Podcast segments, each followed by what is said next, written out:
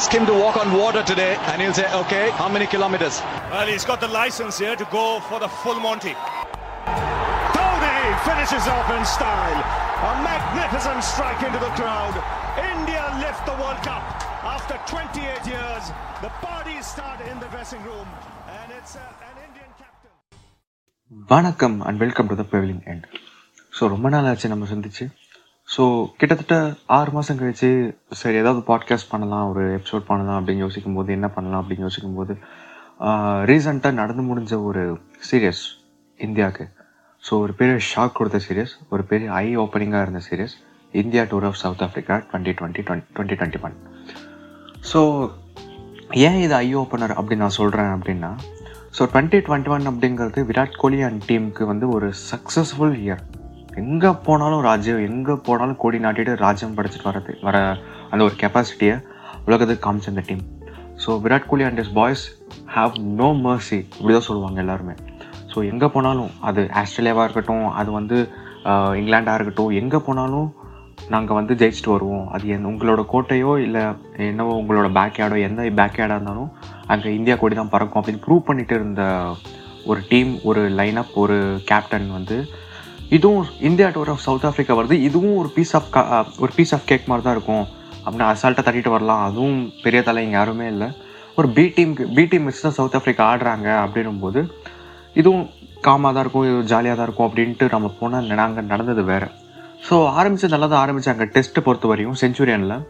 So Centurion அப்படிங்கிற ஒரு ஒரு பேக்யார்டு, அவங்களோட ஒரு பெரிய கோட்டையை தகர்த்து எரிஞ்சு இங்கேயும் இந்தியாவோட கொடியை பறக்க விடுவோம் அப்படின்னு நினைக்கும் போது சவுத் ஆஃப்ரிக்கா வந்து பவுன்ஸ் பேக் ஆச்சு. ஸோ இது வந்து இந்த ஜெனரேஷன் கிரிக்கெட் பார்க்குற ஒரு ஃபேன்ஸ்க்கு வந்து கொஞ்சம் ரொம்ப சர்ப்ரைசிங்காக இருக்கும். ஆனால் ஒரு பத்து பதினஞ்சு வருஷத்துக்கு முன்னாடி இருந்தே கிரிக்கெட் பார்க்குற பழைய ஃபேன்ஸ்க்கு, இல்லை இந்த நைன்டிஸ் கிட்ஸ் நைன்டிஸ் கிட்ஸ்ன்னு சொல்லவே கொஞ்சம் போர் அடிக்குது, எதுக்கு எடுத்தாலும் நைன்டிஸ் கிட்ஸ் நைன்டிஸ் கிட்ஸ்ன்ட்டு.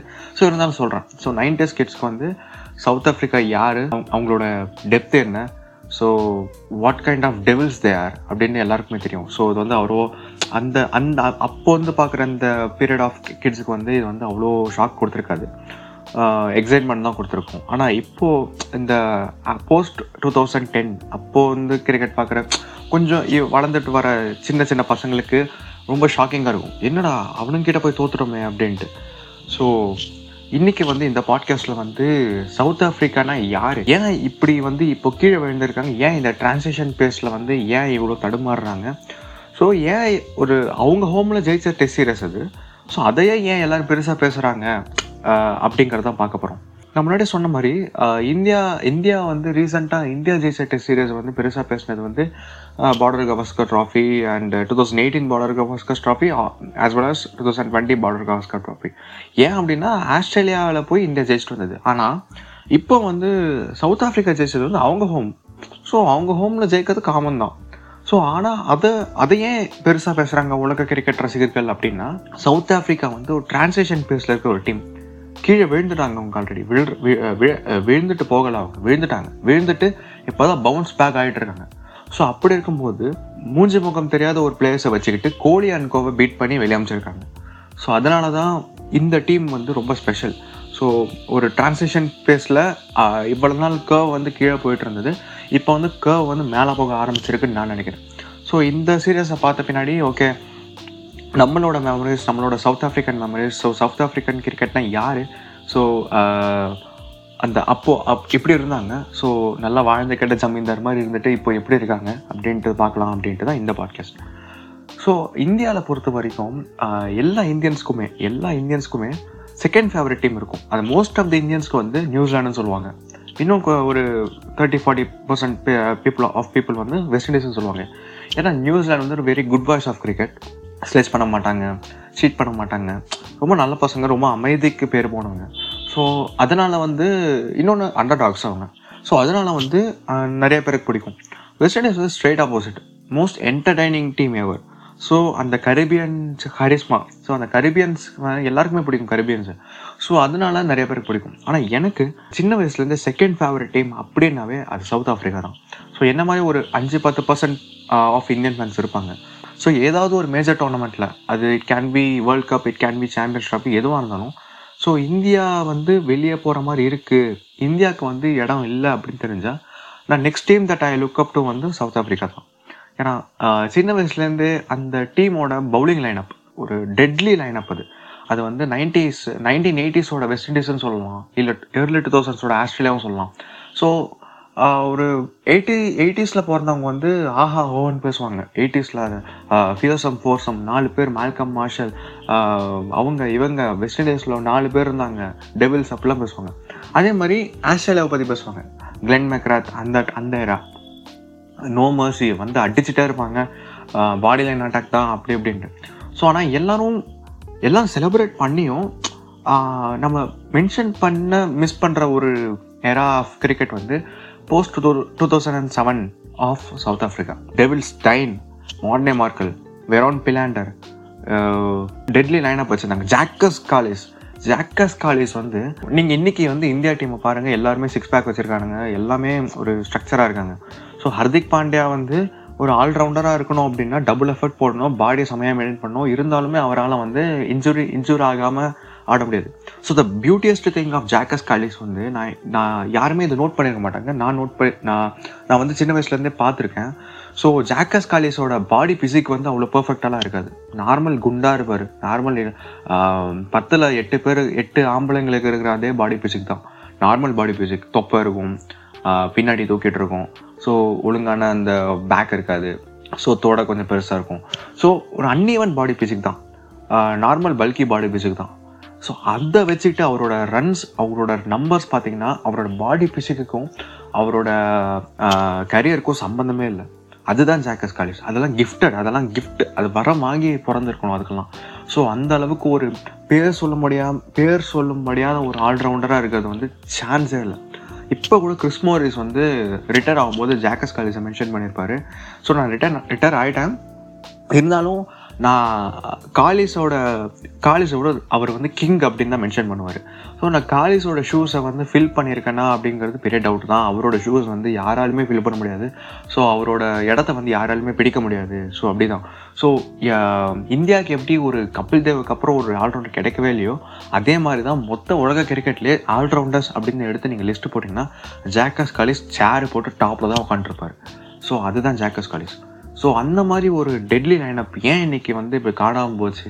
ஸோ அதை பற்றி தான் நான் பேசுகிறேன். நம்ம வந்து சவுத் ஆஃப்ரிக்கா கிரிக்கெட்டை வந்து திரும்பி பார்க்கணும் அப்படின்னா நம்ம நைன்டீன் சிக்ஸ்டீஸ்க்கு போகலாம். So black and white era of cricket அந்த பக்கம் அங்கே அப்படி போகலாம். So nineteen sixties nineteen seventies நல்லா தான் இருந்தது. பட் ஆனால் நைன்டீன் சிக்ஸ்டீஸில் அவங்களுக்கு பிரச்சனை ஸ்டார்ட் ஆகிடுச்சு. அவங்க வந்து காமன்வெல்த் நேஷன்ஸ்லேருந்து விலகி போயிட்டாங்க. ஸோ கா எல்லாருக்கும் தெரிய மாதிரி காமன்வெல்த் நேஷன்ஸ் தான் மோஸ்ட்லி கிரிக்கெட் ஆடுவாங்க. காமன்வெல்த் நேஷன்ஸில் யார் இருப்பாங்க அப்படின்னா பிரிட்டிஷ் வந்து ஆண்டு பிரிட்டிஷ் வந்து ஃப்ரீடம் கொடுத்துட்டு போன நிறைய நேஷன்ஸ் தான் காமன்வெல்த்தில் இருப்பாங்க. ஸோ அந்த மாதிரி பிரிட்டிஷ் கிட்டேருந்து கற்றுக்கிட்ட கேம் தான் கிரிக்கெட். எல்லாருமே இந்தியாவாக இருக்கட்டும், சவுத் ஆஃப்ரிக்காவாக இருக்கட்டும், யார் வேணா இருக்கட்டும், பிரிட்டிஷ் கொடுத்துட்டு போன கேம் தான். ஸோ இந்தியாவுக்கு எப்படி பிரிட்டிஷ் வந்து கிரிக்கெட் கொடுத்துட்டு போனாங்களோ அதே மாதிரி தான் சவுத் ஆஃப்ரிக்காவுக்கும் எயிட்டீன்ஸில் எயிட்டிஸில் கிரிக்கெட் கொடுத்துட்டு போனாங்க. ஸோ இருந்தாலும் அவங்க ஏன் காமன்வெல்த் நேஷன்ஸ்லேருந்து வெளியே போனாங்க அப்படின்னா அந்த நாட்டில் நடந்துகிட்டு இருந்த ரெஃபரண்டம், அந்த நாட்டில் நடந்துகிட்டு இருந்த இனவேறுபாடு, அந்த ரேசிசம் அந்த ரேசிசம் இந்த பிரச்சனைகள். ஸோ பிளாக்ஸ் வெர்சஸ் ஒயிட்ஸ், இந்த அடக்குமுறை, பிளாக்ஸோட அடக்குமுறை, பிளாக்ஸ் மேலே இருந்த அடக்குமுறை. ஸோ இந்த மாதிரி ரெஃபரண்டம்ஸ் அந்த பிரச்சனையால் நைன்டீன் சிக்ஸ்டீஸில் வந்து காமன்வெல்த் நேஷன்ஸ்லேருந்து சவுத் ஆஃப்ரிக்கா விலகி போயிட்டாங்க. ஸோ விலகி போனோடனே என்னடா ஆச்சு அப்படின்னா, ஸோ அவங்க வந்து டெஸ்ட் டெஸ்ட் பிளேயிங் நேஷன் அப்படிங்கிற ஒரு அந்தஸ்தை வந்து இழந்துட்டாங்க.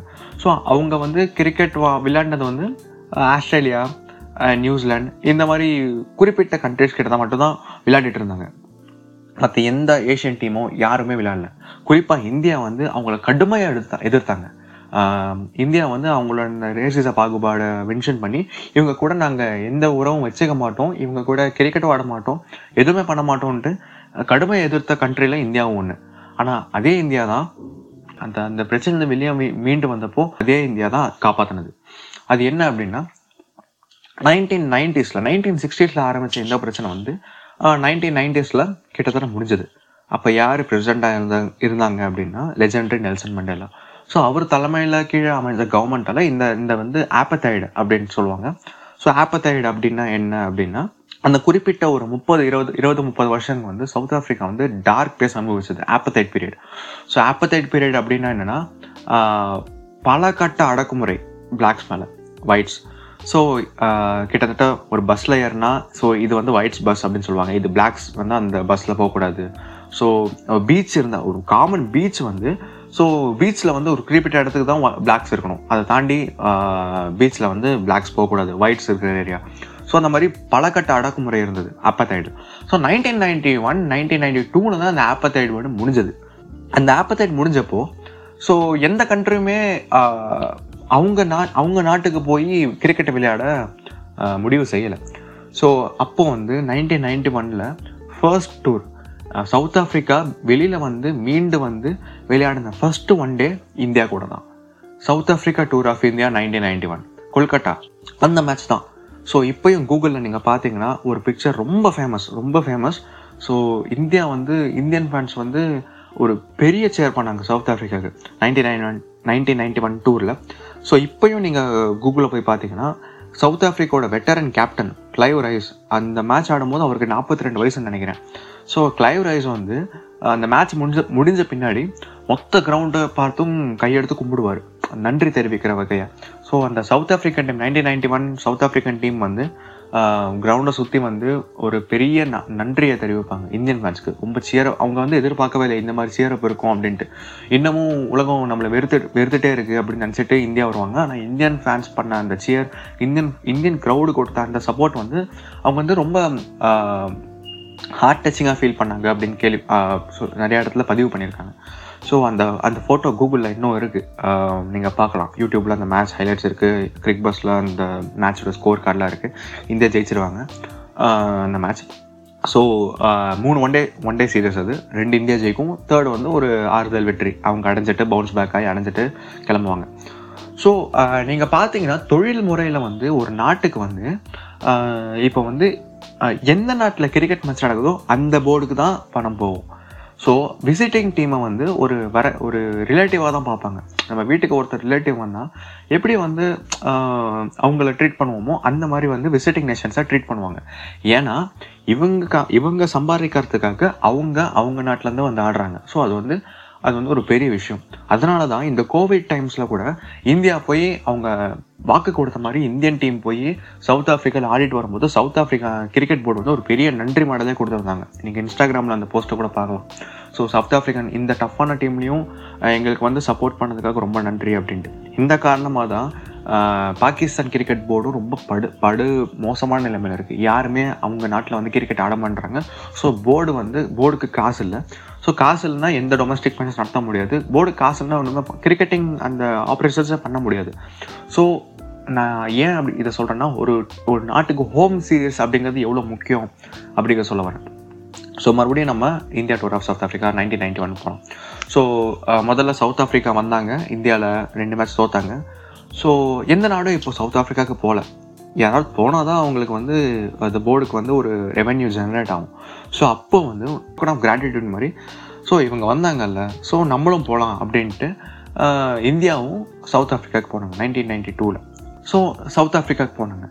ஸோ நைன்டீன் நைன்டி அந்த அந்த நைன்டீன் நைன்டி ஒன் சீரியஸ்க்கு அப்புறம் India tour of south Africa நடந்தது, அதே ஃப்ரீடம் சீரியஸ் இப்போ நடக்கிற அதே ஃப்ரீடம் சீரியஸ். ஸோ அந்த சீரியஸ் வந்து அவ்வளோ அருமையாக வெல்கம் பண்ணாங்க இந்தியன் டீமை.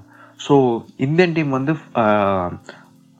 ஐ மீன் ஏர்போர்ட்லேருந்து ஹோட்டலுக்கே ஓப்பன் ஓப்பன் பஸ்ஸில் தான் போனாங்க.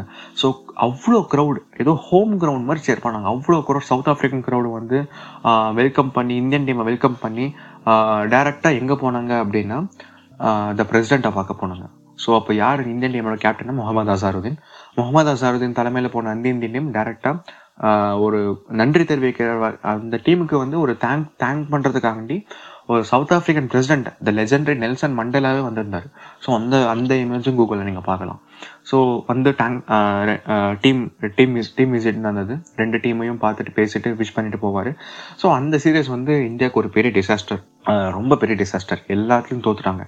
ஸோ அப்போ தான் இந்தியன் ஃபேன்ஸுக்கு சவுத் ஆஃப்ரிக்கன் பவுலிங் அட்டாக்னா என்ன அப்படின்னு தெரிஞ்சது. ஸோ காட்டுத்தனமான பவுலிங் அட்டாக், காட்டுத்தனமான ஒரு பேஸ் அட்டாக். ஸோ அவுட் நடந்தது. போலாக் வந்து ஃபைவ் விக்கெட்ஸ் எடுப்பார், ஷான் போலாக் இல்லைங்க, அதுக்கு முன்னாடி ஒரு வேறு போலாக் இருந்தார். அவர் ஒரு காட்டுத்தனமான பவுலிங். இதெல்லாம் முடிஞ்ச பின்னாடி இந்த மாதிரி ரெஃபரண்டம் இந்த பிரச்சனைலாம் முடிஞ்ச பின்னாடி ஒரு கம்பேக்கும் கொடுத்தாங்க இன்டர்நேஷனல் இன்டர்நேஷ்னல் கிரிக்கெட்டில். இந்த மாதிரி நடந்த பின்னாடி ஸோ ஏர்லி டூ தௌசண்ட்ஸில் ஒரு பேரை நல்லா சம்பாரிச்சுக்கிட்டாங்க. அந்த பேர் என்ன அப்படின்னா சோக்கர்ஸ். ஆமாம், ஸோ அவ்வளோ ஸ்ட்ராங்கான சைடு இருந்தும், அவ்வளோ நல்லா பெர்ஃபார்ம் பண்ணுற ஒரு பேலன்ஸட் டீம் இருந்தும், பெரிய பெரிய லெஜெண்ட்ஸ் ஆடியும் அவங்க வந்து ஒரு பிக் மேட்ச் ஒரு பிக் மேட்ச் பிளேயர்ஸ் இல்லை யாருமே. ஸோ ஒரு பெரிய மேட்ச்னால் கண்டிப்பாக சொதப்பிடுவாங்க. ஸோ அது ஈஸியாக தட்டி தூக்கிட்டு போயிட்டே இருப்பானுங்க ஆப்போனன்ட்ஸ். அது மாதிரி ஒரு சோக்கர்ஸ் அப்படிங்கிற ஒரு பேரை வந்து சம்பாதிச்சு வச்சுட்டாங்க. ஸோ இருந்தாலுமே இருந்தாலுமே ஐசிசி டோர்னமெண்ட்ஸை தவிர்த்து பைலேட்ரல் அப்படின்னு வந்தால் ஒரு post two thousand five two thousand seven அப்படின்னாவே காட்டுத்தனமான ஒரு டீம்ங்க காட்டுத்தனமான ஒரு team. Graeme Smith, legendary captain of south Africa. The golden era of south African cricket வந்து கிரேம்ஸ் கிரேம் ஸ்மித் தலைமையில் ஆடின அந்த பீரியட் ஆஃப் டைம் தான். ஸோ கணக்கே இல்லைங்க, Jacques Kallis, Shaun Pollock, Andrew Nel, யார் ஏபி டி வில்லியர்ஸ் இன்ட்ரடியூஸ் ஆகும். AB de Villiers அப்போல்லாம் இந்தியன்ஸுக்கு வந்து ஏபி டி வில்லியர்ஸ் சொல்லுது, ஆப் டே வில்லியர்ஸ் அப்படின்னு சொல்லுவாங்க நிறைய பேர். ஸோ ஏபி டி வில்லியர்ஸ், அதுக்கப்புறம் ஸ்டைன் வந்தார், மோர்னே மார்க்கல் வந்தார், வெரான் பிலாண்டர். மீடியம் ஃபாஸ்ட் ஒருத்தன் வந்து மீடியம் ஃபாஸ்ட் பவுலிங் போட்டு ஒட்டுமொத்த உலகத்தையும் திணறடிக்க முடியும் அப்படின்னு ப்ரூவ் பண்ணவர் வெரான் வெரான் பிலாண்டர். ஸோ இந்த மாதிரி ஒரு ஜெயின்ட் லைனப், எல்லாருமே சவா எல்லாருமே ஒரு அடிக்கலங்க வைக்கிற ஒரு டீம் அது. அந்த period of south African team வந்து no less than early two thousands Australia, no less than nineteen eighties West Indies. So அந்த மாதிரி ஒரு நைட் மேர் எல்லா டீமுக்கும், அவங்க வந்து அடித்து தூக்கிட்டு போயிட்டே இருப்பானுங்க அப்படின்னு. ஸோ அந்த டாமினேஷன் வந்து டூ தௌசண்ட் ஃபிஃப்டீன் வரையும் இருந்ததுங்க. ஸோ டூ தௌசண்ட் ஃபிஃப்டீனில் வழக்கம் போல் டூ தௌசண்ட் ஃபிஃப்டீன் வேர்ல்டு கப்பில் செமிஃபைனலில் தோற்றுருவாங்க சவுத் ஆஃப்ரிக்கா. ஸோ நிறைய பேர், நான் காலேஜில் இருந்தேன் அப்போது, காலேஜ் செகண்ட் இயர்னு நினைக்கிறேன். ஸோ அப்போ வந்து எல்லாருமே அந்த கீழே வந்து ஸ்கோர் போர்டு தான் பார்த்துட்டு இருந்தோம் கிளாஸ் கிளாஸில். ஸோ வெளியே போய் ஹாஸ்டல் போய் ஹைலைட்ஸ் பார்த்தா எல்லாருமே அழுதுட்டு இருந்தாங்க south African players, AB de Villiers, Morne Morkel. So அன்றைக்கி கீழே வந்தவங்க தான் சவுத் ஆஃப்ரிக்கா. அதுக்கப்புறம் அவங்களால எழவே முடியல. ஸோ ஏன் எழ முடியல அப்படின்னா, இப்போ தான் டாப்பிக்கு வரும். ஒரு ஹேண்ட்பால் பிளேயர், ஹேண்ட்பால் அப்படின்னா இது கேள்விப்படாதவங்களுக்கு ஹேண்ட்பாலுங்கிறது ஒரு அருமையான game. So world's second fastest game. So ஒரு ஹேண்ட்பால் பிளேயரால் தான் சவுத் ஆஃப்ரிக்காவோட தலைவிதியே மாறுச்சு அப்படின்னு சொன்னால் நீங்கள் நம்ப முடியுமா? ஸோ ரெண்டு ரீசன்ஸ் சவுத் ஆஃப்ரிக்கா டீம் கீழே விழுந்ததுக்கு, அது இனிமேல் பார்க்கலாம், இந்த பாட்காஸ்டோட எண்ட் பாயிண்ட்டுக்கு எண்ட் பாயிண்டில் பார்க்கலாம். ஸோ என்ன அப்படின்னா, first one the Kolpak deal. இதுதான் முதல் முதல் முதல் காரணம் சவுத் ஆஃப்ரிக்கன் டீம் கீழே விழுந்தது காரணம். என்னடா அது கோல்பேக் டீல், வாயில நுழையில் என்ன டீல் இது, யார் இவன் கோல்பேக் அப்படின்னா, ஸோ மாரோஸ் கோல்பேக் அப்படிங்கிற ஒரு ஒரு ஸ்லோவேக்கியன் ஹேண்ட்பால் பிளேயருங்க. அந்த ஹேண்ட்பால் பிளேயர் இப்போ வந்து யூரோப்லலாம் ஹேண்ட்பால் ரொம்ப ஃபேமஸ். இங்கே எப்படி கிளப்ஸ் இருக்கோ, ஃபுட்பால் கிளப்ஸ் இருக்கோ, அந்த மாதிரி ஹேண்ட்பால் கிளப்ஸ் இருக்கும். அந்த மாதிரி ஜெர்மன் கிளப்புக்கு விளையாடிட்டு இருக்கும்போது அந்த ஜெர்மன் கிளப் என்ன பண்ணுது அப்படின்னா, இவர் ஸ்லோவேக்கியா அப்படின்ட்டு ஒரு கட்டத்தில் வந்து எங்களுக்கு ஹோம் பிளேயர்ஸ் வேணும் அப்படின்ட்டு இவரை வந்து வெளியே அனுப்பிச்சிடுறாங்க. ஸோ இதை பார்த்தா அந்த கோல்பேக் வந்து கோபம் வந்து இது அன்ஃபேர் அப்படின்ட்டு யூரோப்பியன் யூனியன் கோர்ட்டில் வந்து கேஸ் போடுறாரு. இது பண்ணலாம், நான் இவங்களுக்காக ஆடி இருக்கேன், இப்போது சொல்லாமல் போகலாமல் என்னை வெளியே அனுப்பிட்டாங்க அப்படின்ட்டு கேஸில் ஜெயிக்கவும் செய்கிறாரு. ஸோ இந்த கோல்பேக் டீல் வந்து எப்போ சட்டமாக மாறுது யூரோப்பியன் யூனியனில் two thousand and three. So என்ன சொல்லுது அந்த கோல்பேக் டீல் அப்படின்னா, எந்த ஒரு பிளேயர் வந்து தன்னோட நாட்டு இப்போ தன்னோட நாட்டில் வந்து தன்னோட நேஷ்னல் டீமுக்கு அந்த ஆடுற உரிமையை இழந்தாரோ இழக்க தயாராக இருக்காரோ அவர் வந்து எந்த டீமுக்கு வேணாலும் போய் ஆடலாம். யூரோப்பியன் யூனியன்ஸ் வந்து யூரோப்பியன் யூனியன் வந்து வர்த்தக வர்த்தக தொடர்பு வச்சிருக்கிற எந்த நாட்டில் வேணாலும் போய் ஆடலாம். ஸோ வர்த்த ஒரு யூரோப்பியன் யூனியன் வந்து ஒரு நாட்டுக்கிட்ட வர்த்தக தொடர்பு வச்சுருந்தாவே அது வந்து அவங்க பொறுத்தவரையும் அது வந்து ஒரு பிஸ் ஒரு பார்ட்னர்ஷிப் நாடு தான். ஸோ அந்த மாதிரி எந்த நாட்டுக்கு வேணாலும் போய் எந்த ஸ்போர்ட்ஸ் வேணாலும் ஆடலாம். ஸோ இதனால் அவங்க ஹோம் கண்ட்ரியோட சிட்டிசன்ஷிப்பும் போகாது. அதே மாதிரி இங்கே வந்து ஆடுறதுக்கு அவங்களுக்கு வெறும் ஒர்க்கிங் விசாவே போதும். அதே மாதிரி அந்த பிளேயர் வந்து அவே அவே பிளேயராக கன்சிடர் பண்ணிக்க மாட்டாங்க, ஹோம் பிளேயராக தான் கன்சிடர் பண்ணுவாங்க. ஃபார் எக்ஸாம்பிள், இப்போ அந்த ஹேண்ட்பால் பிளேயர் வந்து ஸ்லோவேக்கியாலேருந்து ஜெர்மனிக்கு போய் ஆடினா அவங்க ஜெர்மனி பிளேயராக தான் அவங்க அந்த பிளேயராக பார்ப்பாங்க. அந்த பிளேயர் வந்து தன்னோட ஸ்லோவேக்கியா சிட்டிசன்ஷிப்பையும் இழக்க வேணாம், அதே மாதிரி ஜெர்மன் டீமுக்காகவும் ஆடலாம். ஸோ இதுதான் அந்த கோல்பேக் டீல். இதன் இந்த கோல்பேக் டீலை வச்சு பல பிளேயர்ஸ் வந்து சவுத் ஆஃப்ரிக்கன் டீம்லேருந்து சவுத் ஆஃப்ரிக்காலேருந்து வெளியே போய் ஆட ஆரம்பித்தாங்க. So one of the finest example இந்த டீலில் சைன் பண்ணிவிட்டு வெளியே போய் ஆட ஆரம்பிச்சு KL Abbott. So KL Abbott உங்களுக்கு தெரியும் இப்போ எங்கே இருக்கார் அப்படின்ட்டு. அதே மாதிரி சீமோன் ஹேமர். ஸோ இந்த மாதிரி பல பிளேயர்ஸ் வந்து டீல் சைன் பண்ணிவிட்டு நான் சவுத் ஆஃப்ரிக்கன் நேஷனல் டீமில் ஆடல கிரிக்கெட் அப்படின்ட்டு வேறு வேறு வேறு டீம் போய் ஆட ஆரம்பிச்சிட்டாங்க. ஸோ இதுதான் கோல்பேக் டீல். ஸோ இந்த கோல்பேக் டீல் மட்டும் தான் காரணமா? ஏன் எல்லாருமே வெளியே போகிறாங்க, அந்த நாட்டுக்காக ஆடணும் அப்படி அந்த நாட்டுக்காக ஆடணும் அப்படின்னு எந்த யங்ஸ்டர் அவங்க நாட்டில் இல்லையா அப்படின்னா, ஸோ அங்கேயும் ஒரு முட்டுக்கடை போட்டிருக்காங்க. ஸோ அது வந்து ரீசெண்டாக நடந்துட்டு வர ஒரு ஒரு அசிங்கமான விஷயம்னு சொல்லலாம் சவுத் ஆஃப்ரிக்கன் டீம். ஸோ என்ன தான் எனக்கு சவுத் ஆஃப்ரிக்கா செகண்ட் ஃபேவரட் டீமாக இருந்தாலும் இப்போ வந்து சவுத் ஆஃப்ரிக்கா மீண்டு வரணும், அது அழகாக இருக்கும் கிரிக்கெட்டுக்குன்னு நான் நினைக்கிற ஒரு ஃபேனாக இருந்தாலும், ஸோ இந்த சிஸ்டம் இருக்கிற வரையும் சவுத் ஆஃப்ரிக்கன் கிரிக்கெட் மீண்டு வர்றது ரொம்ப கஷ்டம். ஏன் அப்படி சொல்கிறேன்னா, இந்த சிஸ்டம் இருந்தால் இப்போ நான் சொல்ல போகிற இந்த சிஸ்டம் இருந்தால் டீமுக்குள்ளே பாண்டிங்கே வராது first of all.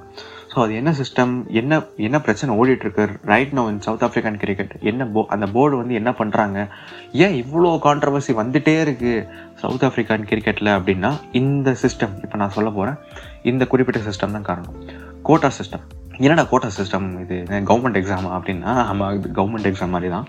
So south African cricket போர்டை வந்து கவர்மெண்ட் டேக் ஓவர் பண்ண போகிறாங்க, இப்போது பண்ணிட்டாங்கன்னு நினைக்கிறேன். ஸோ ரொம்ப பெரிய பிரச்சனை போயிட்டுருக்கு. ஸோ எப்படி வந்து முன்னே வந்து ஆப்பர்டைட் பீரியடில் ஒயிட்ஸ் வந்து பிளாக்ஸை டாமினேட் பண்ணாங்களோ, இப்போ வந்து போர்டில் வந்து பிளாக்ஸ் வந்து ஒரு பவுன்ஸ் பேக் பண்ணி ஒரு திருப்பி கொடுக்குற மாதிரி ஒரு பண்ணிகிட்ருக்காங்க. So full and full blocks அப்படி இப்படின்ட்டு. ஸோ வந்து approximate four is to seven ரேஷியோவில் இருக்கணும். பிளேயிங் லெவன் பதினோரு பேருனா நாலு பேர் வந்து பிளாக்காக இருக்கணும், ஏழு பேர் வந்து ஒயிட்டாக இருக்கணும். இந்த பீக் பிரச்சனை எங்கே போச்சுன்னா டூ தௌசண்ட் ஃபிஃப்டீன் அந்த செமிஃபைனல், இந்த இன்ஃபேமஸ் செமிஃபைனல் எல்லாருமே அழுதுட்டு கே கிரவுண்டை வெளி கிரவுண்டை விட்டு வெளியே போன அந்த செமிஃபைனல்லையும் அஃபெக்ட் ஆச்சு. இந்த கோட்டா சிஸ்டமால் தான் அந்த செமிஃபைனல் அவங்க தோத்தாங்க. ஆமாம், அந்த டீம் லைன் அப்பில் குளறுபடி ஆகி டெவிலியர்ஸ்க்கு வந்து ஒரு கேப்டனாக அதை பிடிக்காமல் ஒரு அரமனதோடு போய் ஆடி தோத்துட்டு வெளியே வருவாங்க. ஸோ இந்த கோட்டா சிஸ்டமால் வெறுப்பாகி, சொந்த நாட்டு மேலே வெறுப்பாகி, எனக்கு இந்த நேஷ்னல் டீமே வேண்டான்ட்டு வெளியே போன ஒயிட் பிளேயர்ஸ் ஏகப்பட்ட ஏகப்பட்ட ஒயிட் பிளேயர்ஸ். ரீசெண்டாக ஒரு ரெண்டு மூணு இன்சிடென்ட் சொல்கிறேன் உங்களுக்கு உங்களுக்கு அப்போ புரியும். ஸோ என்ன நடக்குது சவுத் ஆஃப்ரிக்கன் கிரிக்கெட்டில், என்ன போர்ட் பாலிடிக்ஸ் அப்படின்ட்டு. ஸோ நம்பர் ஒன் வந்து சிஎஸ்கே ஃபோர்த் டைட்டில் அடிக்கிறாங்க லாஸ்ட் இயர். ஸோ உங்களுக்கே தெரியும் சிஎஸ்கே டீமில் ரெண்டு சவுத் ஆஃப்ரிக்கன்ஸ் இருக்காங்க, சாரி மூணு சவுத் ஆஃப்ரிக்கன்ஸ் இருக்காங்க. ஸோ ரெண்டு ப்ரைம் பிளேயர்ஸ், ஒன்று du Plessis, Faf du Plessis and another one Lungi கிடி. ஸோ சிஎஸ்கே வந்து ஃபோர்த் டைட்டில் அடிக்கிறாங்க. ஸோ மூணு சவுத் ஆஃப்ரிக்கன்ஸ் இருந்தோம், சவுத் ஆஃப்ரிக்கன் கிரிக்கெட் போர்டு வந்து ஒரே ஒருத்தர் மட்டும் தான் பாராட்டி போட்டிருந்தாங்க. கங்க்ராட்ஸ் லுங்கி கிடி for your win with the CSK CSK franchise அப்படின்ட்டு. ஸோ அதில் வந்து ஃபேப் டியூ பிளேசஸும் அவரோட பேரும் போடலை, அப்புறம் இம்ரான் தாஹிரோட பேரும் போடலை. ஸோ ஃபேப் டியூ பிளேசஸ் ஒரு கட்டத்துக்கு மேலே டிசப்பாயிண்ட் ஆகி கமெண்டே பண்ணிட்டார், அந்த சீரியஸ்லி நீங்கள் நீங்கள் தெரிஞ்சு தான் பண்ணுறீங்களா இது அப்படின்ட்டு. ஏன்னா எல்லா சிஎஸ்கே எல்லா சிஎஸ்கே ஃபேனுக்கும் தெரியும், அந்த போஸ்ட் போட்ட அந்த சவுத் ஆஃப்ரிக்கன் அட்மினுக்கும் தெரியும் யார் காரணம், லுங்கி கிடி கான்ட்ரிபியூட் பண்ண அதிகமாக இல்லை ஃபேப் டியூ பிளேசஸ் பண்ண கான்ட்ரிபியூஷன் அதிகமாக சிஎஸ்கேக்குன்ட்டு. ஸோ லுங் லுங்கி இங்கிடி ஒரு டுவெண்ட்டி பர்சன்ட் கான்ட்ரிபியூட் பண்ணியிருந்தால் eighty percent of contribution Faf du Plessis தான். ஸோ குத்துக்கலமாக நின்று ஆடினார் சிஎஸ்கேக்காக. ஸோ அப்படி இருக்கும்போது ஒரு பார்ஷியாலிட்டி, ஒரு பிளாக்ஸ் மேலே ஒரு பார்ஷியாலிட்டி காட்டி போட்டு அந்த மாதிரி post. So number one. Second one, இப்போ நடந்த இந்த பிளாக் லைவ்ஸ் மேட்டர் பிரச்சனை, இந்த வேர்ல்டு கப்பில் நடந்த பிளாக் லைவ்ஸ் மேட்டரில் குவிண்டன் டிகாக் வந்து நீ எடுக்கலை அப்படின்ட்டு டெம்பா பவூமா வந்து போர்டு பக்கம் போய் அப்புறம் பெரிய பஞ்சாயத்தாகி, ஸோ குவிண்டன் டிகாக்கு சான் மன்னிப்புலாம் கேட்டு வெளியே போனார். ஸோ அந்த பிரச்சனை. ஸோ இது இன்றைக்கி இன்றைக்கி நேற்று தான் இந்த பிரச்சனைன்னா இல்லை. ஸோ ஜாக்கஸ் காலிஸ் ஆடுற காலத்துலேயே ஸோ ஒரு ஒரு ஃபேமஸ் இன்சிடெண்ட். ஸோ இந்த இன்சிடெண்ட்டை பற்றி நீங்கள் இன்டர்நெட்டில் தெரிஞ்சால் கிடைக்கும். ஒரு மேட்ச் வந்து சரியான ஞாபகம் இல்லை. ஸோ அந்த மேட்ச்சில் வந்து இன்ட் ஜாக்கஸ் காலிஸ் வந்து நேஷ்னல் ஆந்தம் பாடுற டைமில் வந்து நேஷ்னல் ஆந்தம் பாடாமல் கம்முன்னு இருப்பார். ஸோ மற்ற எல்லா பிளேயர்ஸும் நேஷ்னல் ஆந்தம் பாடுவாங்க, காலிஸ் மட்டும் பா பாடவே மாட்டார். அப்படியே அவர் அவர் சைலண்ட்டாக நேராக பார்த்துட்டு இருப்பார். ஸோ இதை கேமராமேன் ஃபோக்கஸ் பண்ணி இந்த அந்த நாட்டில் வந்து ஏகப்பட்ட பிரச்சனை, நீங்கள் ஏகப்பட்ட பிரச்சனை, எல்லாருமே கேள்வி கேட்டு காலிஸ்க்கு வந்து பேட்ரியாட்டிசம் இல்லை, அது இல்லை, இது இல்லைன்ட்டு நியூஸ் பேப்பர்லாம் போட்டு கிழிச்சு என்னென்னமோ பண்ணி அவரும் ஒரு கட்டத்தில் பொறுமை எழுந்து என்ன பிரச்சனைன்னு சொன்னார். ஸோ அவர் வந்து சொன்ன காரணம் என்னமோ ரீசெண்டாக எங்கள் அப்பா தவறிட்டார், ஸோ அதுக்கு அந்த சோகத்தில் இருந்தேன், என்னால் ஃபோக்கஸ் பண்ண முடியல, அதனால தான் நான் பாடலை அப்படின்னு சொல்லி சமாளிச்சிட்டார். ஆனால் அப்போது அப்போ அவங்களும் ஒத்துக்கிட்டாங்க, ஓகேப்பா சரிப்பா அப்படின்ட்டு அப்படின்ட்டு முடிஞ்சிச்சு பிரச்சனை. ஆனால் நோண்டி பார்க்கும்போது அவங்க அப்பா ரொம்ப நாள் முன்னாடி இறந்துட்டு இருந்தார். ஸோ இப்போது என்ன அப்படின்னா அந்த கோட்டா சிஸ்டம் அந்த கோட்டா சிஸ்டம் மேலே கோபம் வந்து டீமுக்குள்ளே அந்த பிரச்சனை நடக்கிறதுலாம் பார்த்து அந்த கோட்டா சிஸ்டம் மேலே கோபம் வந்து சவுத் ஆஃப்ரிக்கன் டீம் மேலே கோபம் வந்து அந்த கோபத்தில் தான் அவர் நேஷனல் அந்தம் பாடலை அப்படின்னு பின்னாடி நாட்களில் தெரிய வந்தது. ஸோ அதுக்கப்புறம் அது பெரிய விஷயம் ஆகலை. ஆனால் நான் என்ன சொல்ல வரேன்னா கோட்டா சிஸ்டம்ங்கிறது ஏங்க அப்போ வந்து ஒரு பெரிய பிரச்சனையாக இருக்குது. ஸோ இப்போது as a as a fan of south Africa இந்த டீம் மீண்டு வரணும் அப்படின்னா இந்த மாதிரி இந்த கோட்டா சிஸ்டம் அதுக்கப்புறம் இந்த நம்ம கோல்பேக் டீல் ஒன்றும் பண்ண முடியாது. ஸோ இந்த கோட்டா சிஸ்டம் கொஞ்சம் டெலிபரேட் பண்ணலாம். ஸோ இதை ரொம்ப அஃபிஷியலாக ரொம்ப ஸ்ட்ரிக்டாக எடுக்காமல் கொஞ்சம் தளர்த்து விடலாம். ஓகே, அவங்க இத்தனை வருஷம் அவங்க அடிமைப்பட்டு கிடந்தாங்க பிளாக்ஸ், ஸோ அதுக்காக இப்போ மேலே ஏறி அடிக்கணும்னு அவசியம் கிடையாது. ஸோ இந்த சிஸ்டம் இல்லாமல் ஸோ பிளாக் ஆர் ஒயிட் தகுதியான பிளேயருக்கு பிளேயிங் லெவனில் இடம் உண்டு அப்படின்னு நினச்சாவே எந்த ஒரு சவுத் ஆஃப்ரிக்கன் யங்ஸ்டரும் டீம் விட்டு வெளியே போக மாட்டான். ஸோ நீங்கள் சட்டையை பிடிச்சிக்கலாம், ஏன் இந்தியாவில் இல்லையாடா அது இதுன்ட்டு, ஓகே இந்தியாவில் இருக்குது. So but right now I am talking about south Africa. So south African கிரிக்கெட்டில் இந்த கோட்டா சிஸ்டம் வந்து வெளியே போச்சு அப்படின்னா சவுத் ஆஃப்ரிக்கா வந்து கண்டிப்பாக பவுன்ஸ் பார்க்கவும் மீண்டு வரும்போது அந்த சவுத் ஆஃப்ரிக்காவை பார்க்குற ஒவ்வொரு டீமும் அலர் அடிச்சுட்டு ஓட போகிறான். ஸோ அதுக்கான முதல் விதை தான் இப்போ நடந்த அந்த ஃப்ரீடம் சீரியஸ். ஸோ இப்போது ஒரு பி கிரேட் பி பிளேயர்ஸை வச்சுட்டு இந்தியா மாதிரி ஒரு டீமை அடித்து வெளியே அனுப்பின அந்த சவுத் ஆஃப்ரிக்கன் டீம். ஸோ இப்போ தான் அதுதான் ட்ரெய்லர். ஸோ என்னை பொறுத்தவரையும் எந்த ஒரு எந்த ஒரு செட் ஆஃப் பிளேயர்ஸ் வந்து நாளைக்கு வந்து ஒரு ஒரு ஒரு லைட் ஹவுஸாக இருப்பாங்க, ஒரு வந்து ஒரு டார்ச் பேரராக இருப்பாங்க அப்படின்னா ஸோ கண்டிப்பாக பவுலிங் அட்டாக் ரொம்ப தரமாக இருக்குது சவுத் ஆஃப்ரிக்காவுக்கு, சொல்லவே வேணாம். ஸோ ரீசெண்டாக நான் பார்த்து மிரண்டு போன ஒரு பிளேயர் வந்து மார்க்கோ யான்சன். ஸோ மிரட்டி விட்டார் சீரியஸ் இல்லைங்க, பாடி லைன் அட்டாக் தான் ஃபுல்லாக. அவர் பார்க்கும்போது அது சவுத் ஆஃப்ரிக்கன் மாதிரியே தெரில, இது ஆஸ்திரேலியன் பவுலர் மாதிரி இருக்குது எனக்கு. ஃபுல்லாக பாடி லைன் அட்டாக்கு. ஒரு பவுலர் வந்து என்ன தான் லைன் லென்த்து கரெக்டாக போட்டாலும் அவரை பார்த்து வந்து அவரை பார்த்து வந்து ஒரு பயம் வரும்ல ஒரு பேட்ஸ்மேனுக்கு, அந்த அதை மட்டும் ஒரு பவுலர் அனுபவிச்சிட்டான்னா அதை விட ஒரு போதை வேறு எதுவுமே இல்லை ஒரு பவுலருக்கு. ஸோ அந்த மாதிரி ஒரு மென்டாலிட்டி தான் மார்க்கோ யான்சன். அதே மாதிரி சொல்லவே தேவையில்லை, இன்னும் கே ககிசோ ரபா Kagiso Rabada and Hendricks Nortje. So அவங்க ரெண்டு பேருமே போதும். So pillars of south African கிரிக்கெட்டுங்க. ஸோ எனக்கு வந்து மக்காயா நெட்டினி ரொம்ப பிடிக்கும். அப்போது மக்காயா நெட்டினி ரொம்ப பிடிச்ச பிளேயர், ரொம்ப பிடிச்ச ஒரு பவுலர். ஸோ அவர் வந்து சிஎஸ்கே ஆடும்போது ரொம்ப சந்தோஷப்பட்டேன் அப்போ டூ தௌசண்ட் எயிட்டில். So Kagiso Rabada Lungi Ngidi தான் பார்க்கும்போது மக்காயா நெட்டினி ஞாபகம் தான் எனக்கு வரும். ஸோ இந்த மாதிரி ஒரு ஸ்ட்ராங் பவுலிங் லைனை பாட்டாக இருக்குது. ஸோ சவுத் ஆஃப்ரிக்கன் பேட்டிங் அப்படின்னு பார்த்தோன்னா ஸோ பேட்டிங் என் தம்பி ஞாபகப்படுத்துறீங்க, மனசெல்லாம் புண்ணாக இருக்குது அப்படின்னு ஏபி டி வில்லியர்ஸ் ஃபேன் சொல்கிறது என் காதில் கேட்குது. பட் ஆனால் அவங்களோட குறைய போகிறதுக்காகவே ஒருத்தர் வந்திருக்காரு, under nineteen cricketer baby AB அப்படிங்கிற அன்போடு அழைக்கப்படுற Dewald Brevis.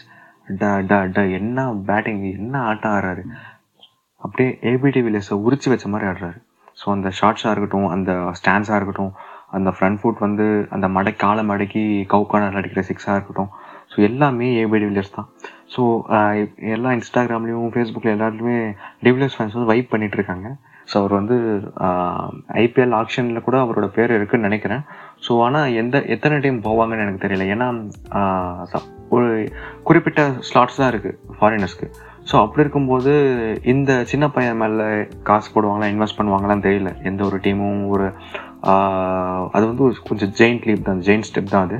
So under nineteen பேருக்கு போவாங்களான்னு தெரியல. ஆனால் ஏதாவது ஒரு டீம் கிட்ட ஐபிஎல் கான்ட்ராக்ட் கிடச்சி அவர் இந்தியாவுக்கு வந்து ஐபிஎல் ஆடினா பார்க்க நல்லாயிருக்கும், ஒரு ஏபிடி ஏபி டி வில்லியர்ஸோட ஜூனியரை பார்க்குற மாதிரி இருக்கும். ரிசோர்ஸஸ் அப்படின்னு பார்க்கும்போது அவங்க ரிசோர்ஸஸ் இல்லாமல் இல்லை. ஸோ இதுக்கு முன்னாடியே வந்து நம்ம இதே மாதிரி ஒரு டீமோட டவுன்ஃபால் பற்றி பேசியிருந்தோம், ஸ்ரீலங்காவோட டவுன்ஃபால். ஸோ ஸ்ரீலங்காவுக்கு வந்து டிஃப்ரெண்ட் ப்ராப்ளம், அந்த கண்ட்ரியும் ப்ராப்ளம், அவங்க போர்டும் ப்ராப்ளம், அவங்க ரிசோர்ஸஸும் ப்ராப்ளம், அவங்க டொமஸ்டிக் சர்க்கியூட்டும் ப்ராப்ளம். ஸோ அது வந்து கொஞ்சம் அவுட் ஆஃப் கேஸ். ஆனால் சவுத் ஆஃப்ரிக்கா அப்படி இல்லை, அந்த போர்டில் மட்டும் தான் ப்ராப்ளம். கண்ட்ரி நல்லாயிருக்கு, ரிசோர்ஸஸ் நல்லாயிருக்கு, அவங்க கண்ட்ரியோட எக்கனாமி நல்லாயிருக்கு, எல்லாமே நல்லாயிருக்கு, ரிசோர்ஸஸ்க்கு பஞ்சமே இல்லை. சவுத் ஆஃப்ரிக்கா தான் லிட்ரலி பிளேயர்ஸ் எக்ஸ்போர்ட் பண்ணுற ஒரு மிஷின் அது. எல்லா கண்ட்ரியும் காமிச்சிட்டு இருக்கானுங்க. ஃபார் எக்ஸாம்பிள் அந்த கோட்டா சிஸ்டமில் போன பிளேயர்ஸே ஏகப்பட்ட பேருங்க. கேட்டன் ஜெனிங்ஸ் ஃப்ரம் இங் டு இங்கிலாந்து, மா Devon Conway, Colin Munro, Neil Wagner New Zealand, மூணு பேருக்கு போயிருக்காங்க நியூசிலாண்டுக்கு. So ten Doeschate Ryan ten Doeschate Netherlands. அப்புறம் last but not last but not list the legendary Kevin Pietersen. அவரும் சவுத் ஆஃப்ரிக்காவில் பிறந்து இந்த கோட்டா சிஸ்டமால் நான் வெ வெளியே போய் ஆடிக்கிறேன்னு போய் இங்கிலாந்து போய் ஆடி ஒரு பெரிய ஸ்டாராக மாறுறது தான். ஸோ இந்த மாதிரி இந்த மாதிரி உள்ளே இருக்கிற பிரச்சனையை சால்வ் பண்ணாவே இந்த மாதிரி வேல்யூபிள் ரிசோர்ஸஸ் வந்து சவுத் ஆஃப்ரிக்கா விட்டு வெளியே போக மாட்டாங்க. ஸோ அவங்களுக்கு பிரச்சனை வந்து சின்னது தான், பிரச்சனை இருக்கிற இடம் வந்து சின்னது தான், ஆனால் பிரச்சனை பெருசு. ஸோ அவங்க வந்து ஈஸியாக சால்வ் பண்ணலாம். ஸோ இந்த பிரச்சனைகள்லாம் அவங்க வந்து முடிச்சுட்டு அவங்க ஒரு நல்ல ரிசோர்ஸஸ், ஒரு நல்ல டொம டொமஸ்டிக் சர்க்கிட், ஒரு நல்ல பெஞ்ச் ஸ்ட்ரென்த் உருவாக்கிட்டு வரும்போது, பழைய சவுத் ஆஃப்ரிக்காவுக்கு வரும்போது, அதே மாதிரி அந்த ப்ரோட்டியாஸோட ஃபயர், ப்ரோட்டீன்னா ஃப்ளவர் இல்லை ஃபயர் அப்படின்னு சொல்கிற மாதிரி இருக்கும். அந்த ப்ரோட்டியாஸோட ஃபயர் வந்து உலகம் பார்க்கும், கண்டிப்பாக பார்க்கும். எல்லா ஐசிசி டோர்னமெண்ட்டும் பார்க்கும், இந்த ஜென்ரேஷன் பசங்க பார்ப்பாங்க, எல்லா டிஸ்பிளேயிங் நேஷனும் அலர் அடிச்சுட்டு வரும். ஸோ ஒரு பழைய கிரிக்கெட் ஃபேனாக, ஒரு நைன்டிஸ் கிரிக்கெட் ஃபேனாக, ஸோ அப்போது அந்த Graeme Smith period of south African டீமை பார்த்து ரசித்த அதே கிரிக்கெட் ஃபேனாக, ஸோ ஃப்யூச்சர்லேயும் சவுத் ஆஃப்ரிக்கா வந்து ஒரு பழைய ஹைட்ஸுக்கு வரணும் அப்படின்னு நான் நினைக்கிறேன். ஸோ அப்படி வந்தால் தாங்க நல்லாயிருக்கும். ஸோ ஒவ்வொரு கண்ட்ரியாக அழிஞ்சிட்டு போனால் கிரிக்கெட்டும் அழிஞ்சிடுங்க. ஸோ காம்படிட்டர்ஸ் இருக்கிற வரையும் தான் கிரிக்கெட் இருக்கும். ஸோ பழைய மாதிரி சவுத் ஆஃப்ரிக்கா வந்தால் இன்னும் கிரிக்கெட், அந்த கிரிக்கெட் பேஸ் வந்து அந்த வேர்ல்ட் ஆஃப் கிரிக்கெட் வந்து இன்னும் ஃபயர் ஆகும். ஸோ அந்த டாமினேஷன் வந்து குறையும். ஸோ ஷேர்ட் டாமினேஷன் இருக்கும். ஸோ அப்போ பார்க்க இன்னும் அழகாக இருக்கும். So hope they will come back. Thank you, until next time.